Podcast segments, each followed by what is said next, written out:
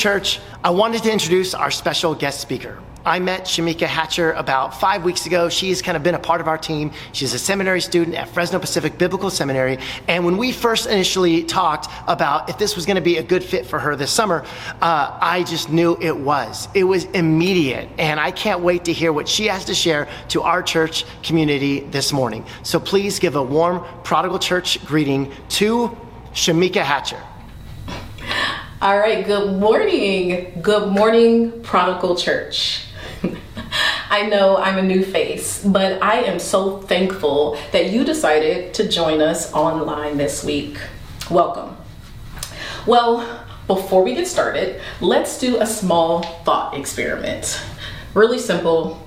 I just want you to yell out at your computer screen or your device, whatever you're using, the answer. Simple, right? All right.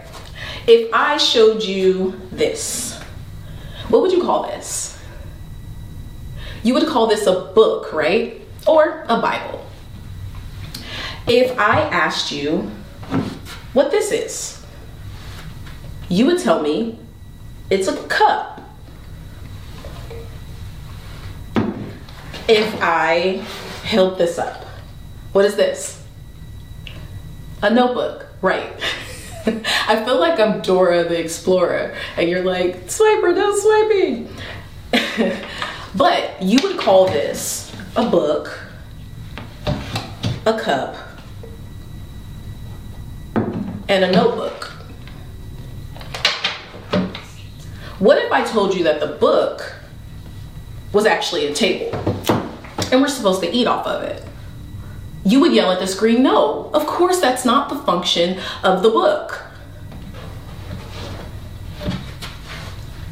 What if I told you that this notebook was actually a car and we're supposed to drive it?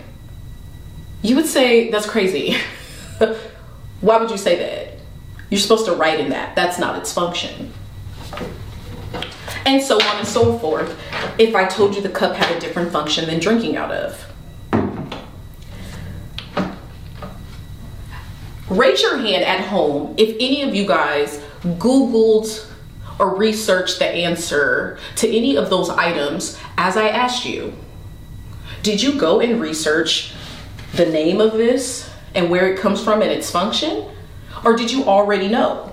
And the simple answer, of course, is where are you going with this? We already know what that is. Everyone knows what that is. It is prior knowledge, it's common knowledge. Most of you don't even know when was the first time you came in contact with the fact that this was a book, this was a notebook, and this is a cup. You just know that you know it. You're trusting whatever the source is for that information. When I was in the military, um, we would go through basic training. and we had about eight weeks of basic training, and the first week was zero week. Zero week is terrible. That's the easiest way that I can say that it's terrible because what they do is they reshape you into the community of the military. So everything that is normal and comfortable, they shake it out of you. But one of the things that they teach us is that the only way that you can function in the military is if you decide to trust but verify. And in normal society, trust but verify sounds like you're undermining authority. But in the military, it was actually used for trust. We trust your authority, we trust that you're correct, but we also verify the information. Almost like the scripture iron sharpens iron. So if you should have the wrong information, then we can respectfully bring it to you, and now everyone has the correct information. Trust but verify. How many of you trusted that this was what I said it was and then decided to verify? None of you. None of you either trusted or verified. You just trusted your predetermined sources. Fun fact Psychology Today estimates that we make about 35,000 decisions a day. 35,000. And we have about 80,000 thoughts that circle through our brain that help us make those decisions. And I don't care what anyone says, the hardest decision of the entire day is what you're gonna eat for dinner. for whatever reason. that is the hardest decision. Like most of us only cook about 10 things on average, and we know we're probably gonna make a pasta or tacos. Especially if you live in the valley. It's always gonna be tacos. And for whatever reason, I make the same, I do the same thing every day. Like I drive past a Starbucks and I say, Am I gonna go to Starbucks? The answer is always yes. And then I look at the menu as if there's any other option other than a chai latte hot with oat milk grande. And the reason why I make the same choice almost every single time is because whenever I experiment with a different choice, I never like it.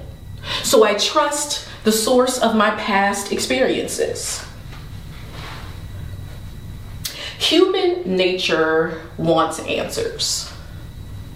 We naturally have a question and we search for an answer. I asked you earlier if any of you guys had Googled what these items were called because most of us use this device to find answers to almost everything. We use it quite often. We use it to figure out if we're making the right decisions. Like, what school should I go to? What school should my kids go to? Should I go to college? And then after I get to college, what degree? What major should I have? And what career do I want to work the rest of my life? And if I'm already in a career, do I want to change careers? And is that my soulmate? Should I marry that person? How much should I spend on a wedding? Should I send my kids to college? Do I have to buy their first car? There are all these questions that need answers. And most of the time, we rely on Google, friends, parents, family, our church. Whatever our reliable sources are, we rely on them to help us navigate these unanswered questions.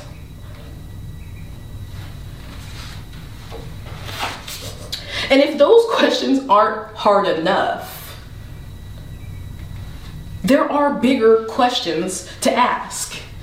But those questions, like where should I buy a house? And what career should I choose? And how much money do I need to make? And what schools should we put our kids in? Are huge questions because they have huge impacts on the trajectory of our entire life. When I was a child, around the age of eight, we're gonna say eight, I have no clue how old I was, we're just gonna go with the age eight. We visited a church, and if you've ever been inside of a traditional type of church, they have an altar call at the end, and they invite you in for salvation, for prayer, if you want to join the church, or if you have general questions. And I fell under the general questions. So I walk up with all the confidence that I have as an eight year old. And we sit in the back, and I look at the lady in her face and I say, How do I know God is real? And I'm gonna be honest. I was a kids pastor for quite some time, and I taught Sunday school, and I also taught children. The average eight year old is not that abstract in their thinking. They usually trust their source. If their mom says God is real, then God is real. If their Sunday school teacher says God is real, God is real. So if you have a kid that's that abstract, don't worry. Don't worry. I'll help you through this as we go along. so I asked this big question like, how do I know that God is real? And the lady looks at me with all sincerity. She grabs my hand and she says, Sweetheart, you just have to believe. And that that was not the right answer to my 8-year-old unbelieving ears. And that led to me being an atheist until I was 21. Because there was no way the answer to my unbelief was belief.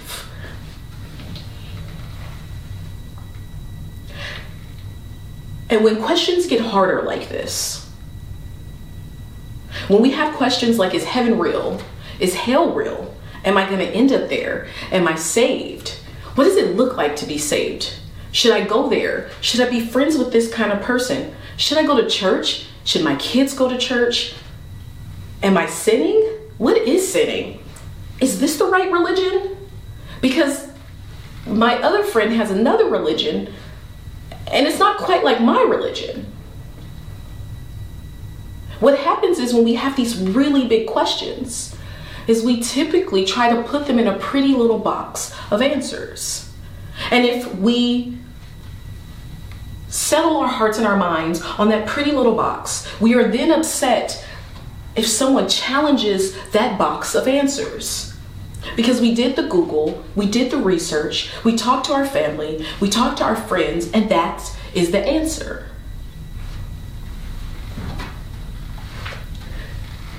We often look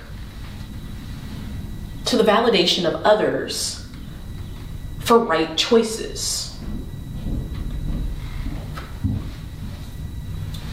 We are terrified that we're going to get that answer wrong. If I eat the wrong thing for too long, I can get sick. If I choose the wrong major then I might not have a job that'll take care of my family. If I choose the wrong spouse, then my whole life will be ruined. So imagine how we feel about these huge, big questions like is there heaven or is there hell? We're uncomfortable without those answers being given to us. But what if I told you that it's fine and dandy to ask your parents and to ask your friends and to ask the church, but maybe it's time to trust but verify. And in the way that we're going to trust but verify is we are going to go to the new source. When you become part of the kingdom of God, one of Christ's followers, a Christian, or whatever you would like to call yourself, there is a new source of information. There is a new source of wisdom. And that source is Jesus Christ and God.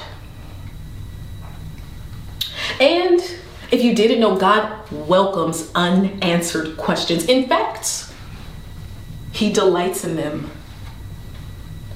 They are encouraged. Now, this is the complete opposite of society. Society does not encourage for you to not know the answer.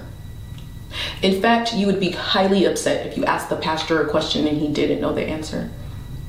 But the Lord delights in that place because then it means that you are going to rely on Him to guide you in that area. Are you willing to trust the new source? Now, the same way that you blindly trusted whoever told you that this was a book and that this was a notebook and that this was a cup, we need to blindly trust the Lord. But that is pretty complicated. So let's go to scripture. We're in the book of Matthew. Matthew chapter 6, verses 25 through 34.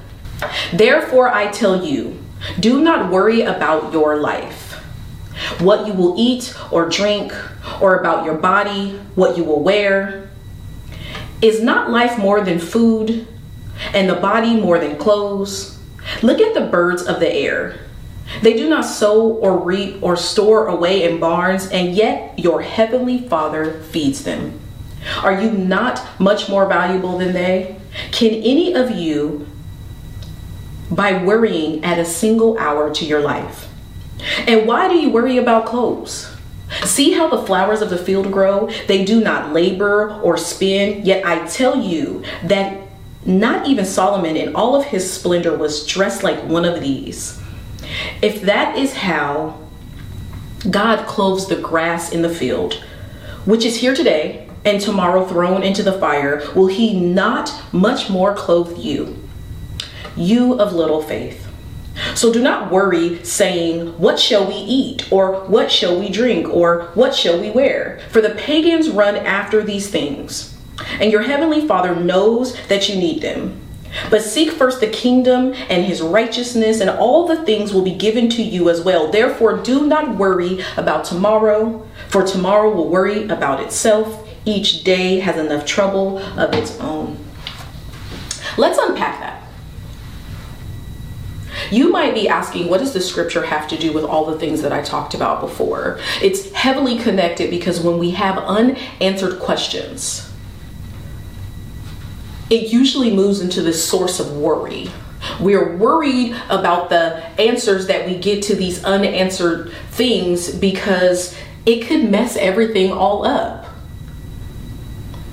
If we pick the wrong spouse, that could be detrimental. If we pick the wrong career, we might be poor. If we pick the wrong house, now we just invested a large sum of money in something that we're not happy with. All of these choices are big choices. So it leads us in the space of if we don't get the answer right, then we mess everything all up. So we have a sense of worry and anxiety associated with these large life choices. One of the most interesting things that I have found is that when we come into contact with choices and we don't know what the answer is, most of us will stay very stagnant most of us just won't make a choice one way or another because we can't figure out which way is the right way and which way is the wrong way. And that causes worry as well. And we do the same thing when it comes to religion and choices to go to church. We don't know which church to go to, so we just don't go to church. We don't know which religion to join, so we just don't do anything at all because it's easier to just do nothing at all than it is to make a choice and walk with it. But as we're reading the scripture, what you're finding is all of these things that you're concerned about, the Lord already knew that you would have concern for them. He already created a solution, so much so that He cares so much for every other part of creation that He gets to show you that if I cared for this part of creation, then I care for you so much more. Will you trust the source? As we're reading through the scripture, we see practical things like what will I wear? What will I eat? Where will I live? And these are questions that we have to answer all the time. And here the, the Bible is telling us don't worry about those things. And so I can I can hear you saying, I can hear you saying, Shameka, what do you mean I'm not supposed to worry about work and, and eating and living and what school I'm supposed to go to and what I'm supposed to drive. What do you mean I'm not supposed to worry about these things? How is that possible that I'm not supposed to worry about those things? Are you telling me that I should give up all of my money and I should give up all of my accolades and I should move somewhere and and just trust the Lord and just not put any effort into it. No, absolutely not. It's not what I'm telling you. What I'm telling you is that society gave you a formula for how life was supposed to go. You were supposed to go to school, go to college, or find a trade, get a good job, find a wife or a husband, have some children, Enjoy yourself in vacation once a year. Buy the nice house, buy two nice little cars, and send your kids to college. And smile on the porch when your grandkids come to visit. That's the formula. And if you're anything short of that formula, then you have failed. You've done something wrong somewhere in the road of life. So, no, I'm not telling you that these things are not important. What I'm telling you is the scripture says they absolutely are important, and the Lord knows that they're important, which is why you shouldn't worry because He's already figured these things out for you. So, how do we get to responding to the source? We get there by getting so close to God and in so much of a close relationship with Him that his desire and my desire don't look different. They're no longer separated. So, as I'm confused about these big life answers, I trust him to leave them unanswered.